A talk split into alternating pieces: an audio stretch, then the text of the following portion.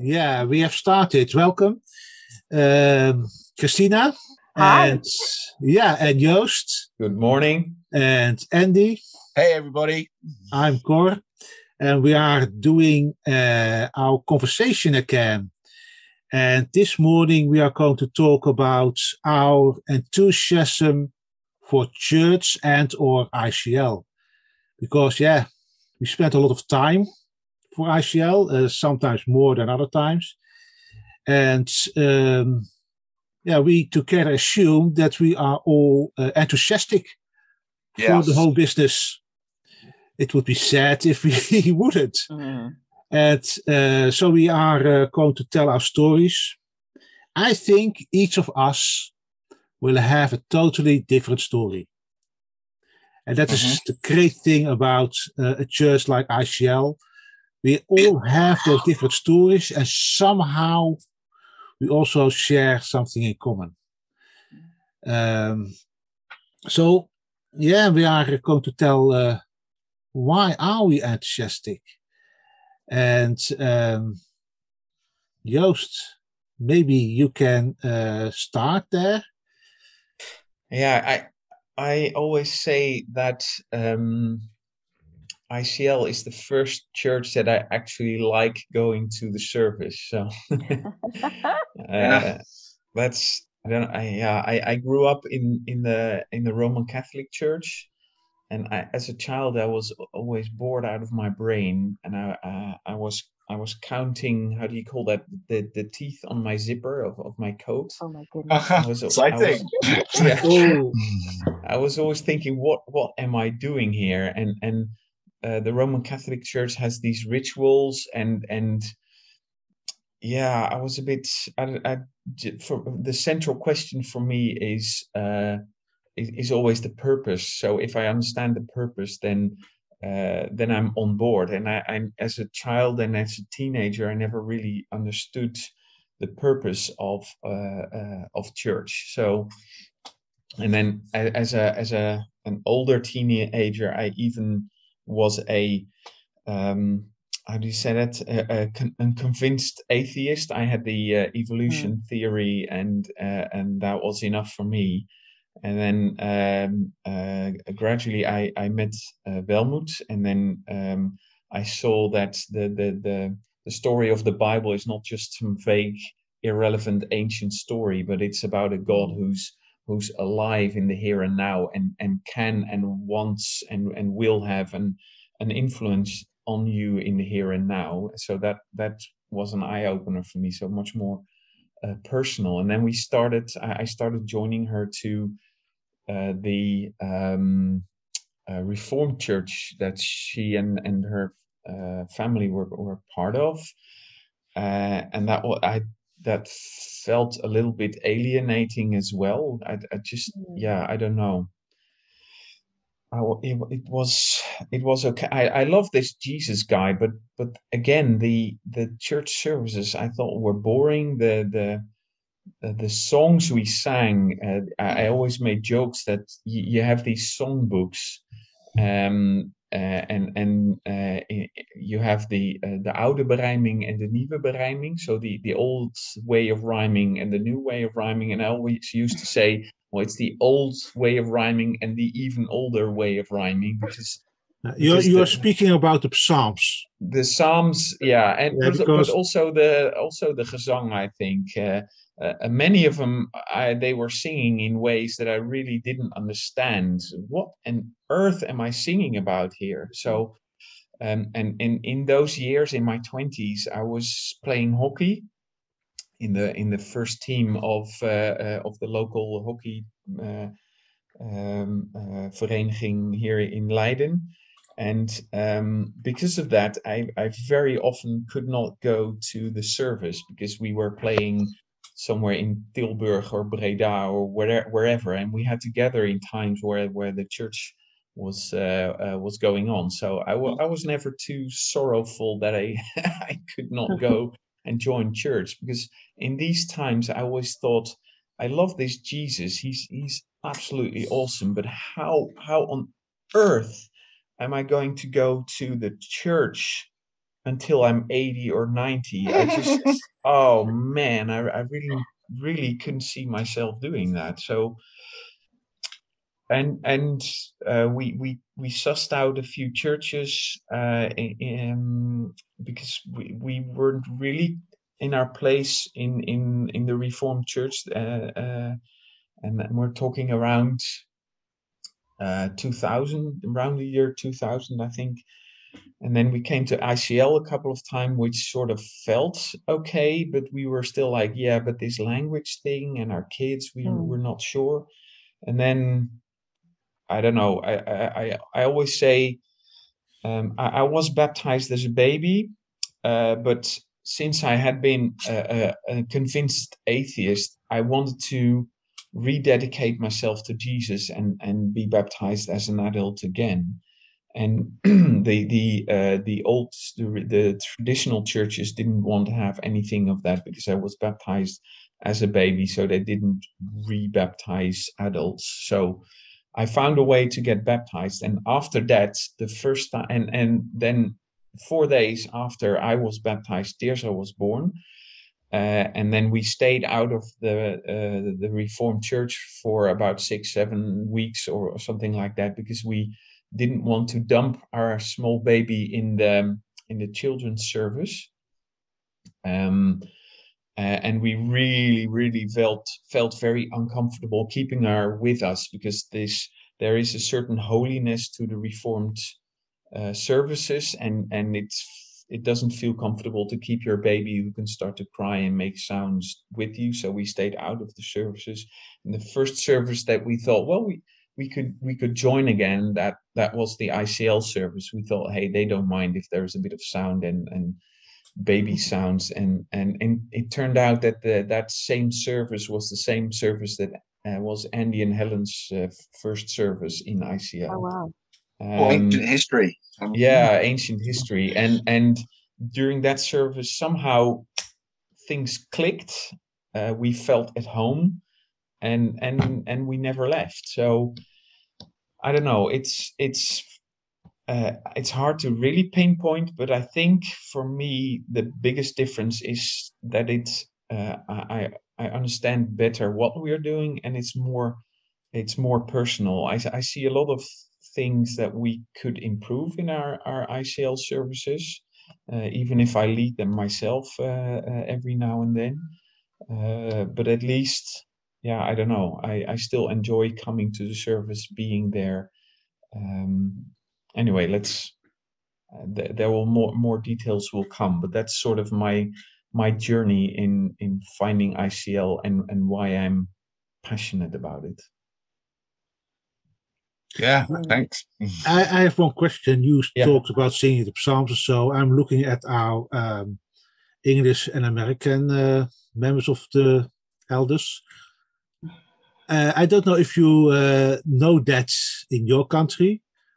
In the Reformed churches, there's the custom to sing psalms, and they have been made into songs several times. Yeah, and there are different traditions of which version to use. Yeah, and also whether to sing them rhythmic or arrhythmic. Oh yes, yeah. And it's typical Dutch Reformed culture, I think, a bit. Yeah. Yeah, I would say probably in the UK, within some expressions of the Anglican Church, and as a child I was in an Anglican church, there would be the singing of some psalms as part of the service, and which of course can be incredibly enriching and very special. I think it's, one thing that struck me from you speaking, is just about finding community. I am sure, well, I know the pastors have wanted to. There's some Reformed churches that are very life-giving in the Netherlands. It's just maybe that particular experience that you had was not life-giving for you. But just as maybe a very contemporary, spontaneous, more informal church service might not be for other people. Yeah, exactly. They might find that hard, but it's good to you know, hear your story a bit more about, you know, what led you to be part of ICL. So when we talk about it, things come back a little bit. So so one thing was that the way of singing, some phrases were just impossible. I really was thinking, well, what am I singing? It's Dutch, but I really don't understand what I'm singing here. So that was one part of it. And also, I thought that the more recent Christian songs, they also use not the organ, like electrical guitar, and it just resonated more. And there was this whole discussion going on whether we were allowed to have some of those kinds of songs in the church, and that was just blocked by the older people, and they just didn't want that. So I have to say, I really felt at home with, there were a lot of my age group, so in their 20s. So that there I felt very much at home, but the service itself was just, that one part was a song, but also the sermon often was, by the end of the sermon, I was thinking, okay, I get what you're saying, and now, always at the point where I was thinking, okay, so now you're going to say how all this theoretical blah blah will help me shape my life, and that was the point where they said amen, and I was like, yeah, so now what? So the way of speaking was also very, very distant to me. It was very theoretical, hypothetical, and the link to how it influences my life was just, I wasn't able to make it, so that also didn't help. Didn't help. It was all very formal, distant. I don't know. It's interesting then, because you're, I mean, not the topic we're on, but certainly a topic we've talked about before: the importance of the Sunday service, because we're not just a Sunday service, right? That's not the only time that we are the church, and we talk a lot about connect groups and small groups being super important. But you're saying you felt at home with your peer group, but not at home in the larger church body on a Sunday service. So it does say that, you know, that while we connect groups are important, the Sunday service is also, because it's where the smaller, you know, sort of miniature families come into the broader family, and you want people to feel welcome and a part of that service as well. Yeah. Yeah, exactly. Yeah. So we never said that we wanted to get rid of the organ and the old songs. We just asked for some room for a form of music that connected more with us, and that was just not allowed. There are no other instruments, and it was never said like that, but the feeling you got was those kinds of instruments, they are from the devil. Nah, that's too harsh. But then I'm thinking, well, okay, so the instruments, like the guitar and the drums and whatever, they're all very biblical instruments. But the one singular instrument that is really not biblical is the organ. So now I always found that very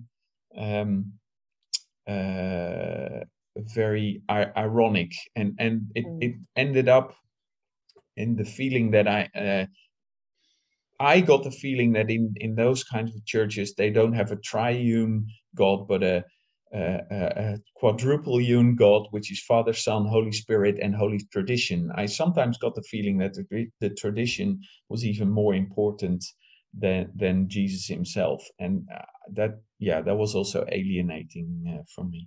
Oh, that's another podcast, isn't it? I mean, talking of tradition, because tradition doesn't have to be a bad thing, but all groups have their traditions. You know, even churches should identify as charismatic or Pentecostal or whatever. They have their own tradition, they have their own liturgy, etc. And it's just whether the tradition is, I don't know, fitting with life-giving faith and centering on Christ and helping people grow, or is it becoming a straitjacket and just something and that's that whole diversity piece again, you know, needing to have, it's not it doesn't need to be exclusive one or the other, but having that mix so that everybody has you know, something that speaks to them, that touches them. I mean, I come from a more Pentecostal charismatic background.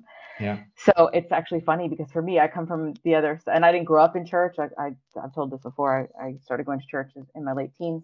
But, you know, for us, it was like we had people approaching the music team and saying, can we do more hymns? Why don't we do more hymns? And they would get, you know, upset because we were doing so much contemporary, you know, like CCM, contemporary Christian music, and not enough hymns. And they, you know, and they missed that. So it's funny because it's kind of switched around in that way. And while we don't, when I was a kid, so my grandfather was a reverend, and he had a church, and it was a Spanish church. So in the U.S., but still an exclusively Spanish speaking service. And so they also will sing psalms, like they literally will take the psalms and put it to music, and you know, and that's it. So I didn't really grow up with it, having to sing it myself or anything like that, because I wouldn't really know the songs, because I didn't go to that church. I would just be visiting on, you know, a Sunday or something. Although they went to church several times in the week, so any day that I showed up at my grandparents' house, I could be going to church. Wow. You know, and not really like having no foundation, no understanding of what was going on. But I know they too have, and it's a very charismatic church. Yeah.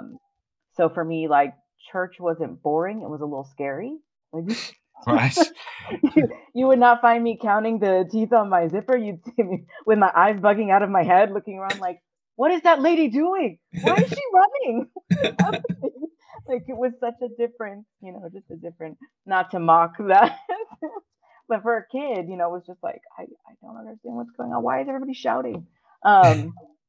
You know, so it was never boring when I visited. It was super interesting. But still alienating for me as a, you know, as a young person, like, not really, because I had no context. I had no idea what was going on. It just seemed like chaos, you know? So that's funny, because when you said that, counting the teeth on your zipper, I thought, no, that didn't happen. I was always like, what is happening in here? It wasn't until I got older, and my parents started going back to church, like I said, when I was a teenager, and we again joined a Pentecostal church, a little less charismatic than the one my grandfather pastored, but and then I started to get bored. Then I would you know, sit there and like, okay, when is this going to be over? I like the music, but the rest of the time I just didn't feel like things were hitting me in any kind of way. But you know, we had youth and things like that, and but even then I still didn't feel at home within the church. It was a very interesting, I don't know. They did a lot to try and, you know, they did outreach. They did a lot to try and make it appealing to people. But there was still something that just didn't connect for me until I was older. And it's like you said, Yos, it's really about like having that encounter with Christ, and really connecting with the personhood of Jesus, and that relationship with him, and that leading me into going to church and getting something out of it, and really starting to like open up my, you know, my ears and listen to what was being said. Yeah. Mm-hmm. Oh, it was interesting, one of the things you said, Christine, about not really knowing the context, and I think in hearing both your stories, that's the thing. So in one case, a more liturgical approach to worship, which has its place, and one where it's far more free, and maybe and I grew up essentially in the same tradition as Christina. So, what's going on? But it's that context, it's that meaning, that's that. Why, as any church community, are we doing different things? How is that helping us worship? How is that helping us understand more of what the gospel is about, and place of Christ's teaching in our daily lives, and so on? And when there isn't a context, I don't think it matters what style of service it is. It's just going to wash over us, and it's going to be relevant, confusing, bizarre, or any other kind of thing. So it's interesting in a way, two very different expressions of church, but in a way had the same impact. Yeah. Which was quite interesting listening both stories there. Yeah, I was thinking about in Cora when you sent out this topic, and I was thinking about this. I was already in the middle of thinking about why am I involved with pastoral care? Why do I do this? Why do I do this? Why do I continue to do it even when it gets difficult at times, or taxing in different ways? Why do I do this? And I had a conversation with someone last week, and I said, I went through I went through a lot of hard stuff as a young person, and I felt alone while I was doing it. And while I was trying to figure out how to cope, and kind of finding out who I am and all of that, I did it alone most of the time. And one of the reasons that I am so enthusiastic about, church and being part of a church is because I don't want anyone to do it alone. Yeah. I don't want anyone to feel like they have to go through hard things alone, or that they have to figure it all out on their own. And that's, for me, is really something that I come back to. I mean, there have been years, even as an adult, where I didn't attend a church. I think you can get into that.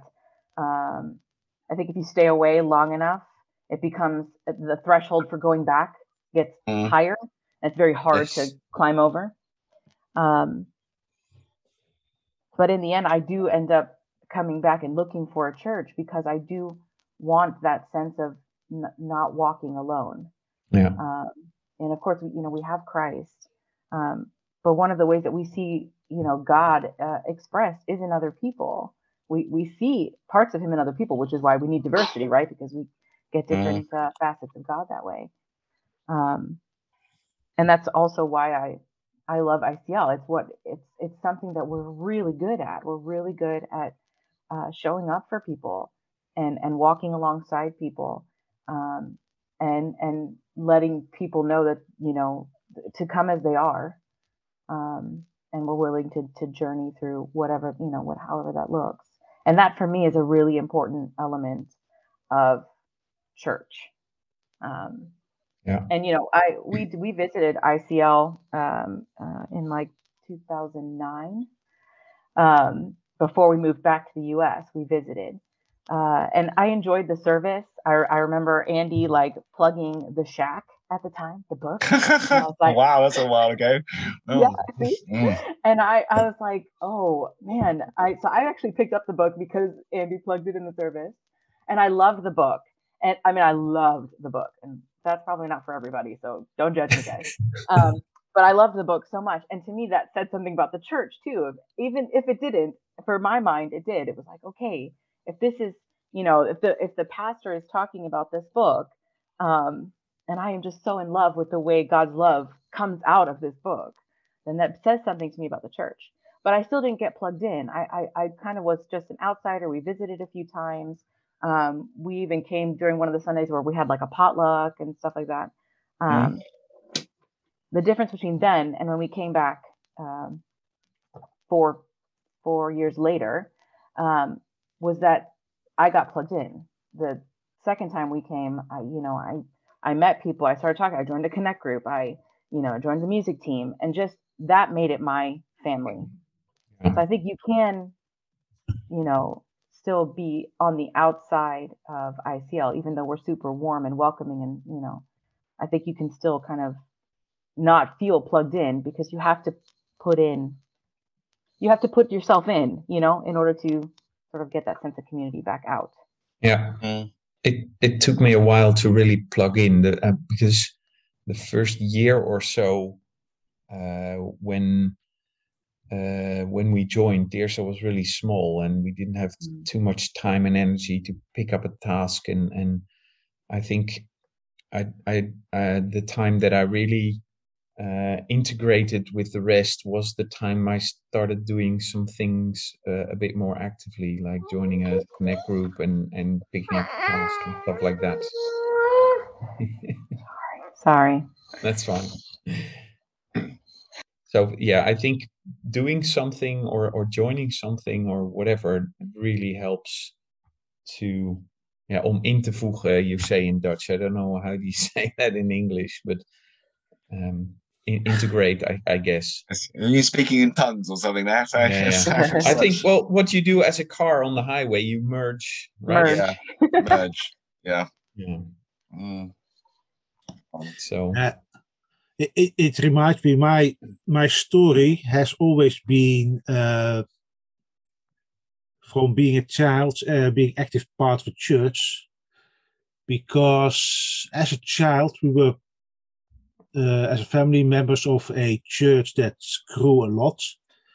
So in the place next to it, in the village next to it, a daughter church was started, and that was where we lived. So already as a child, it started with meetings on Sunday evenings. We rented the school, and my parents were involved from the beginning. So I went with my father, and we put up the chairs. Hmm.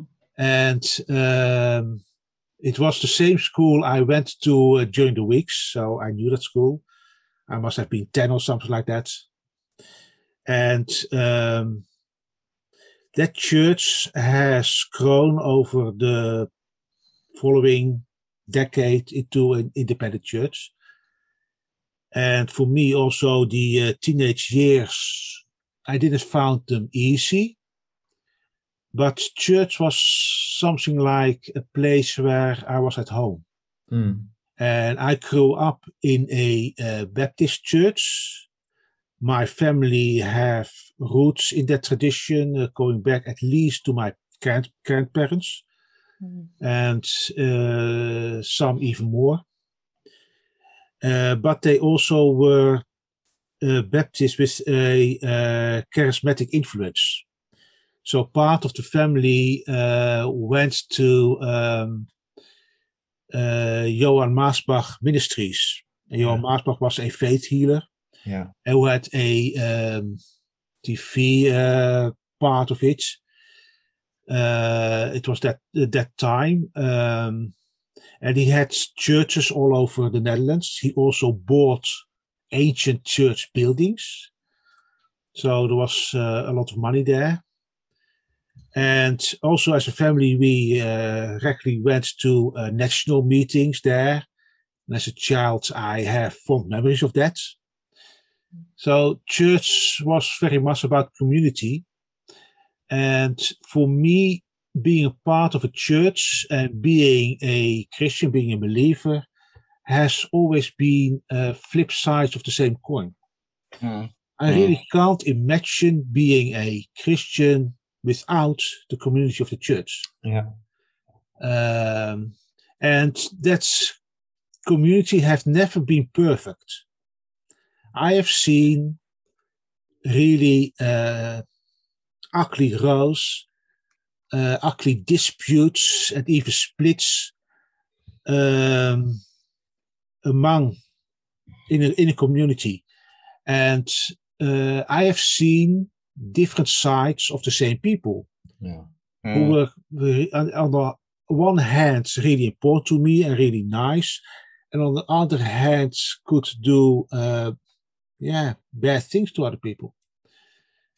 For example, when I was in my 16, 17, I think, we had a pastor who I really liked, who have said to me important things to help me understand what faith was about. But he was also a quiet man, and he had a wife who was more extrovert. And at that period, a dispute broke out. This pastor tried to be neutral, because well, he tried to buy together both parties. And in a way, I always will admire him for that. But it was later on, I heard the price he had to pay, the gossip that went around, the ugly things said about him and about his wife, about his daughter who had a PhD in theology. But yes, she was a woman. It was that kind of church where that was not allowed. Oh, so I've seen all the ugly sides.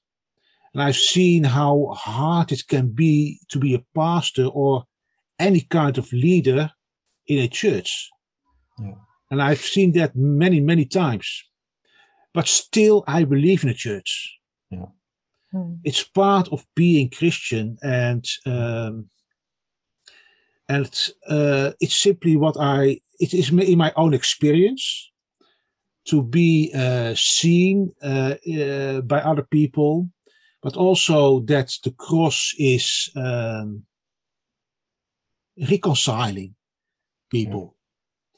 If it's not for me, not just reconciliation with God and God forgiving stuff and I can do what I want. It is also between other people. They are connected for me. And for me, the church is the place where God is, where Christ is, where the Spirit is. That's where we, in a way, I read it with some theologian who, because of his illness, went to his own church, and he wrote a book, Why Should I Go to the Church? Mm. And it's nice, all those reasons, because he was used to go out preaching, but now he was forced to go to the church, and he enjoyed that because it's a bit theological, but the church is a place where we can meet God. Yeah. And we meet God in different ways, some through being accepted in the community, some through the preaching, some through the songs. For me, my youth group that my pastor did was a small group. And I think most teenagers would find it very boring. There was, at a certain point, a competitive group started, which was more common, a teenage group. I was invited there. I found it very boring. That small group, I am a thinker. Yeah. I like study. And that small group gave me that opportunity. At a certain point, the pastor got ill and left.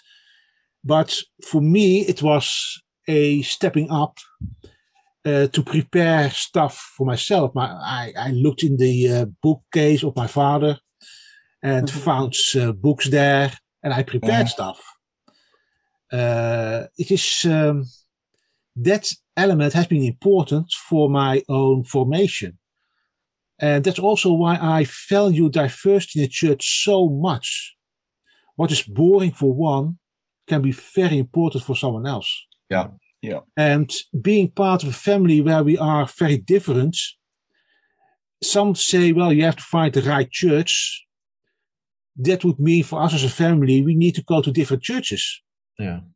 Uh-huh. Well, that does not really work for us. It is, I think, family life can be very challenging, but we have one community where we can all belong and find different ways to do stuff.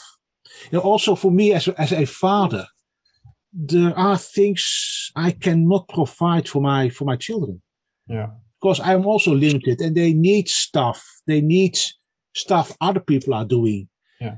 That, for example, youth groups can be provided. So it's, church, and that's not only it. It is for me also the church is where, to use big words, where justice and righteousness is present. Those words for me is, making Christian faith and the gospel my own. Those were important parts of it. And part of righteousness is that we are all loved and we are all important. We are all seen. No one is excluded. No, that's what the Old Testament prophets speak about all the time. That is church. Yeah. And I think the church in our current world is a unique community to bring that all together.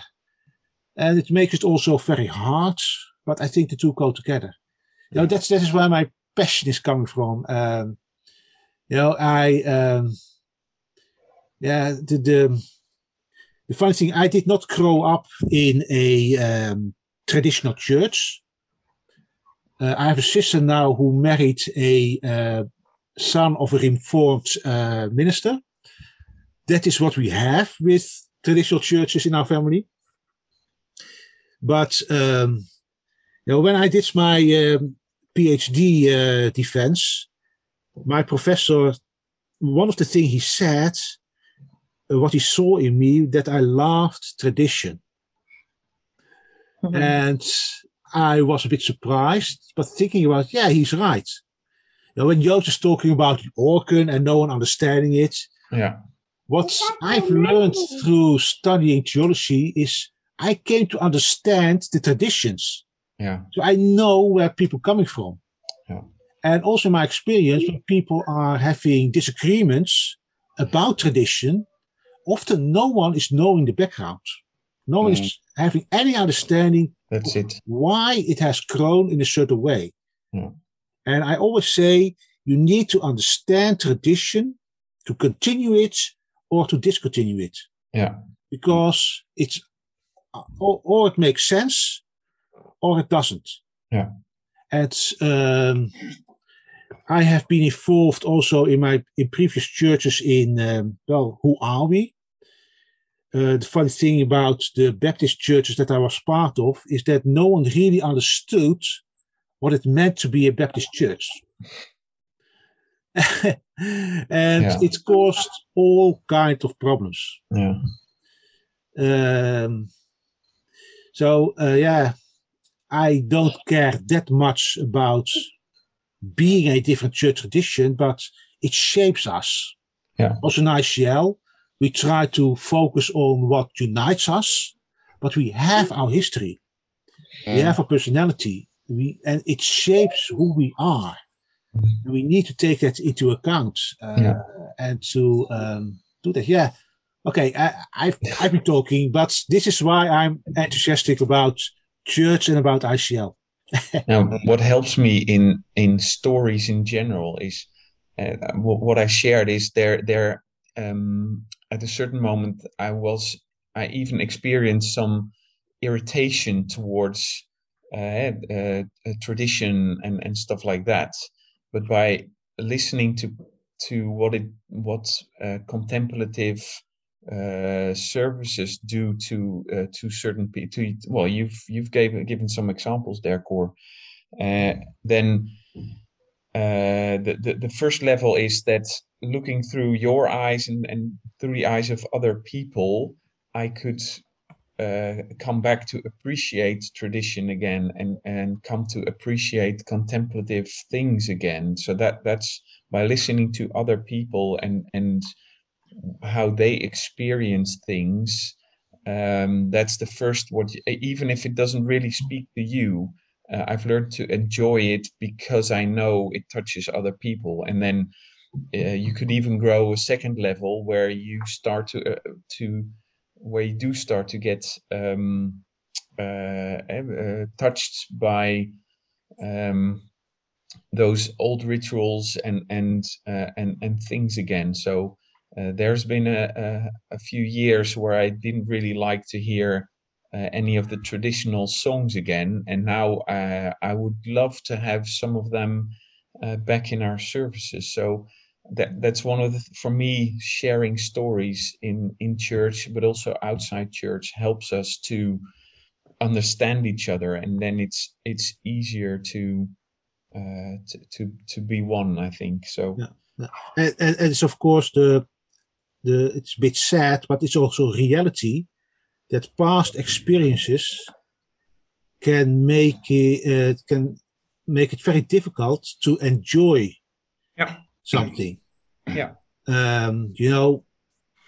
in a Dutch context, for example, the Heidelberg Catechism has been drilled into teenagers during their catechism lessons, and they often are not able to enjoy the content anymore.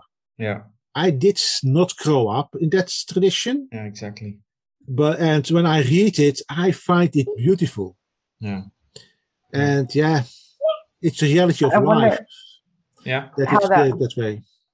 Yeah, I wonder how that is, Andy, for you, because you said you grew up in an Anglican church when you were a child? Well, a mixture. Yeah, I was in a Reverend. So I'm wondering. Yeah. Different traditions, a Reverend church, an Anglican church, an evangelical church, a charismatic Baptist church. Looking back, I don't know if I appreciated it at the time. I have no idea. Probably not on occasions. I value the richness of that, the different traditions and God at work within each of those. And of course, there were strengths and the weaknesses. And like Cole was saying, I've seen some ugly sides to the church world as well. And I'm going to go into all of that now. And I can understand maybe if one or two people are listening and COVID adding into the challenges of it, I think, well, why bother with church? But it's something I'm still quite passionate about. I know I've shared before, either in a podcast or in a Sunday service at times, I thought I wanted to walk away from church, but I couldn't walk away from it because of Jesus. But actually, the two are linked together. I don't think you can split one from the other. I've been rereading one of my favorite New Testament letters, that is Ephesians, and just Paul again and again and again writes about the church. And I'm just going to read one verse, just for me, sums up why the two are so linked. It's Ephesians 1, glasses on here, 22-23. God placed all things under his feet and appointed him to be head over everything for the church, which is his body, the fullness of him who fills everything in every way. That there's just this intimate connection between Jesus and his body, which Paul writes is the church. And so there's someone that's like, the church isn't this and the church is that, and we don't need church and so on. Well, there's an element here, dare I say it, if we're saying we don't need the church, there's an element we're saying we don't need Jesus. Now, sadly, of course, there's a lot of stuff in the church world that doesn't necessarily reflect the love of Christ. That's the reality, because Christ is at work amongst ordinary, fallible people like all of us. But there's just that link, I feel passionate about local church, and I particularly feel passionate about ICL, which is probably just as well, isn't it, really? So it picked up quite a lot of my life. I love international church because of just that diversity, that richness of experience, the different backgrounds, different church backgrounds or no background at all.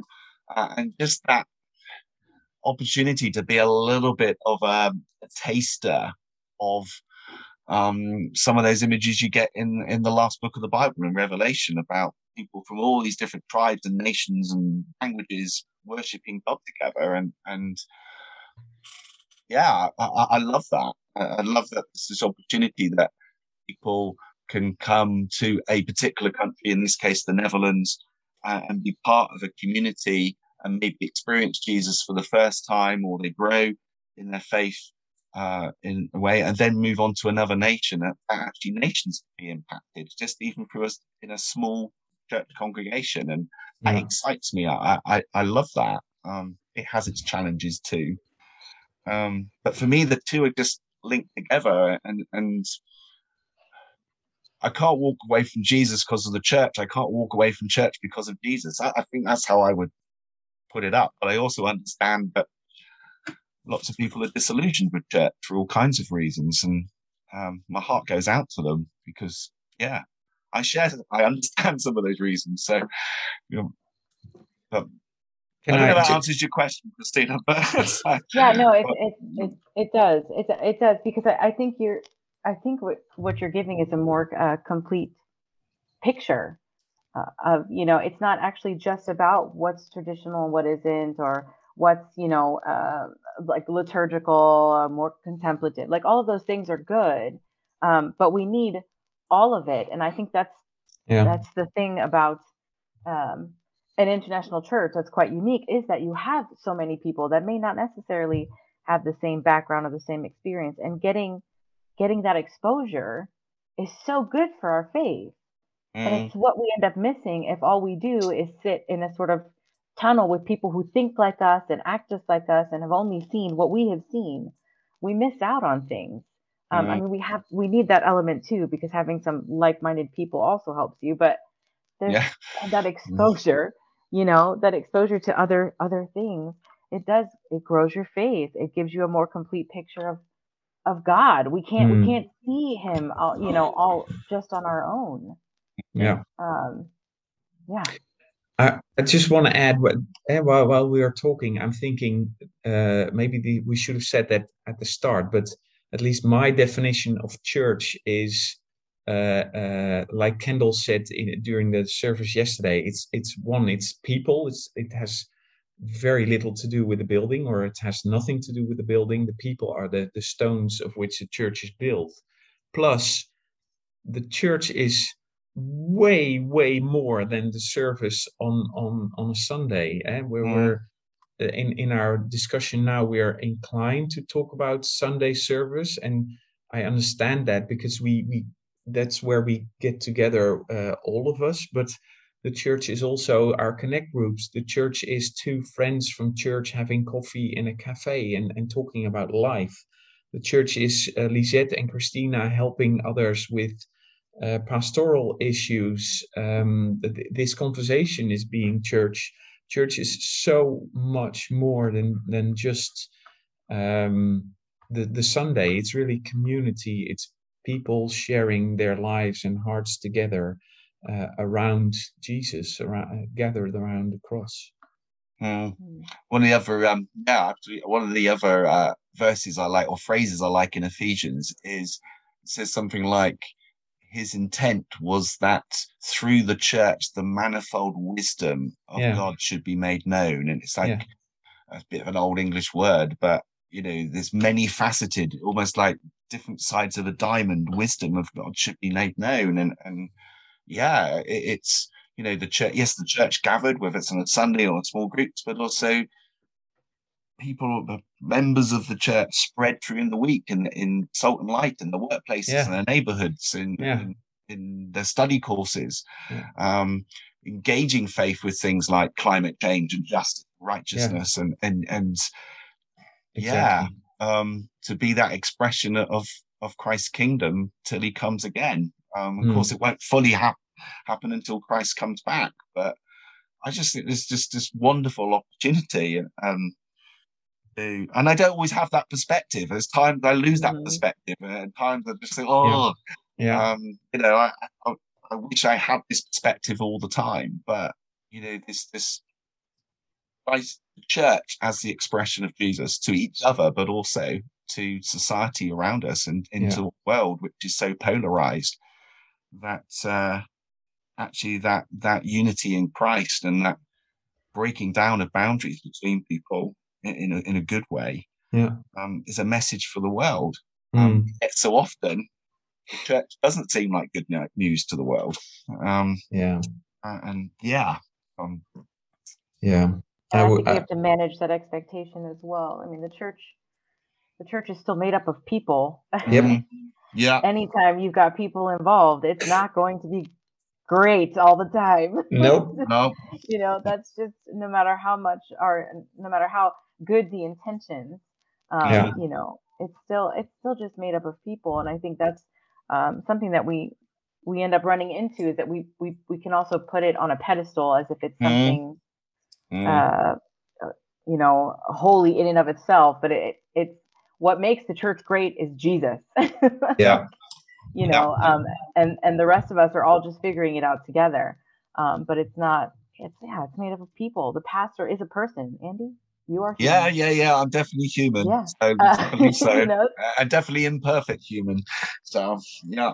Yeah, I think that's oftentimes what with anything that's what happens is our expectation is our expectations are off. We really need to be better about managing our expectations because sometimes we get hurt not because someone has purposely hurt us, but because we expected something and we got disappointed when we didn't get it. And that applies to the church as well. You know, you come into church with a certain expectation of what it's going to be like and what you're going to get out of it. But is there space in your mind for, if I don't get those things out of it, is it still okay? Yeah. Yeah. It's how to, so things I think, is how do we help each other? How do we help other people outside the church to find a place within the church community? So it's a place, not a product, because if people are looking for a product, then they're just going to keep until they find the one. And then, of course, once the product doesn't meet the requirement, move on again. And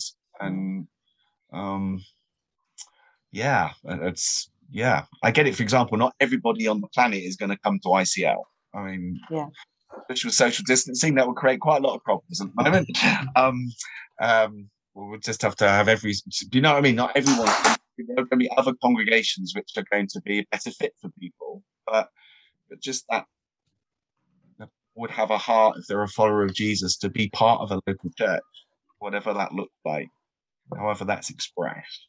I think can make a big difference. But as you say, Christina, it's not putting it on a pedestal. It's just like made up of ordinary people. So yeah, Christ and we also, you know, I read something recently. Somebody was saying that one of the issues they had with the church, and it wasn't a specific church; it was the church, was that you know we, in order to be part of the church, you have to continually be with the church, like always with other people, and that we don't. We aren't good about allowing people to take time away or be alone or have that sort of solitude, that we don't encourage solitude. And I think that's probably also blown out of proportion because we do want people to take the time away, to have that one-on-one time alone with God, to have that solitude. So we're not saying like you have to be in church all the time. And if you're not, then you're not doing this right. Yeah. You know, you're not. You're no longer part of the church. That's a very sort of us, them mentality as well. Because our relationships are individual. It is an individual relationship with Christ as well as a collective relationship with the Savior, which is something that I've been thinking about because Core kind of touched on it when he spoke last about what does it mean for us to be human, you know, who are we? And seeing that when you read the Bible, it's not just for the individual. That this message, this you know, isn't just. I'm so sorry. I have a toddler here who has decided that this is the moment to be right. That's life. But that it's not just this message of Christ. Christ dying on the cross wasn't just for the individual. It absolutely is for the individual, but it's also for people, all people. Yeah. As a whole, we are individuals, but part of a whole. And I feel like sometimes we miss that. We've really individualized faith. We've really made it down to the person. Jesus died for you. Absolutely, he did. But he died for us. Yeah. You know, and you get to see that within the church. Yeah. Yes. And being within the context of seeing other believers and other people who are on the journey of faith. You know, even with with my husband, his story is so different than mine, and how he encountered God is so different than how I did. But hearing his story and seeing how he's grown in his faith in a totally different way than I have has increased my faith. Yeah. Yes. Really cool. You know? Yeah. Yeah. And he's not, you know, I mean, he would not mind me saying this because he'll tell you himself. He's not a person who enjoys a big crowd or you know what I mean? Like, yeah. That's not for him, not the best way for him to grow and really soak up, you know, God's presence. He's a one-on-one kind of person. But even that, he still appreciates being able to be part of a community. And there is place for everyone within our community, whether you're an extrovert, introvert, whether you like, having a big party or you just prefer to go walking one-on-one. It's not, we don't draw lines there. It's like, well, it has to look like this. Mm. And I think that's a really positive point of ICL as well. Yeah, one of the images for the church is family. Yeah, it's one of our four words we have that are central. I don't know about your family, but when I look at my family, the bigger family, also including uncles and aunts and nephews and nieces, etc., it is very diverse. Yes, and there is conflict. Yeah, there is pain. There is joy. Some are more to the center of the church, others are farther away. But what I like about my family is you are part of it, even if you don't like it, if you want to take some distance. Yeah. Mm. There are moments, there are not that many, but there are moments that, for example, at funerals, but also at marriages, everyone is there. Mm. Yeah. And everyone is invited. And I like it as an image of a church. Some of my family can do stuff for the family that I cannot. Mm. And I enjoy the benefits of what they do. I like being part of a church, but I also like Christina's husband. I don't like big groups. I feel lost there. Yeah. I like smaller groups. Yeah. But I do like church services. Mm. And not even for the social part. I also very much can enjoy communion. Yes. We are all very imperfect. And from the beginning, you have that central ritual where we remember the death of Christ, but also where we remember that death has made us one. Yes, we need that forgiveness to continue to be in that community, because we are so imperfect, and we make mistakes. We make mistakes because we rebel against God somehow because we find something else more important. But also we hurt each other. Yeah. Sometimes with intention, sometimes not. Sometimes we are not even aware of it. Sometimes we simply overlook people, which we should not. So having that ritual that's so central, we need to use a very ancient expression from the first centuries. It's like medicine for life. Mm. We need that. Mm. And also then it is, for me, the communal part is more important than the individual part when we celebrate communion. I like it when we stand in that big circle holding hands, and I hope there's a time that we can do that again. Having physical meetings, understand it now better than before the pandemic. Something positive has come out of it. I can enjoy it more than that. It is so and like others have said already, hearing personal stories of why they like, for example, a certain song or certain elements in the church helps me to appreciate it, even if it's something that I don't get. Mm.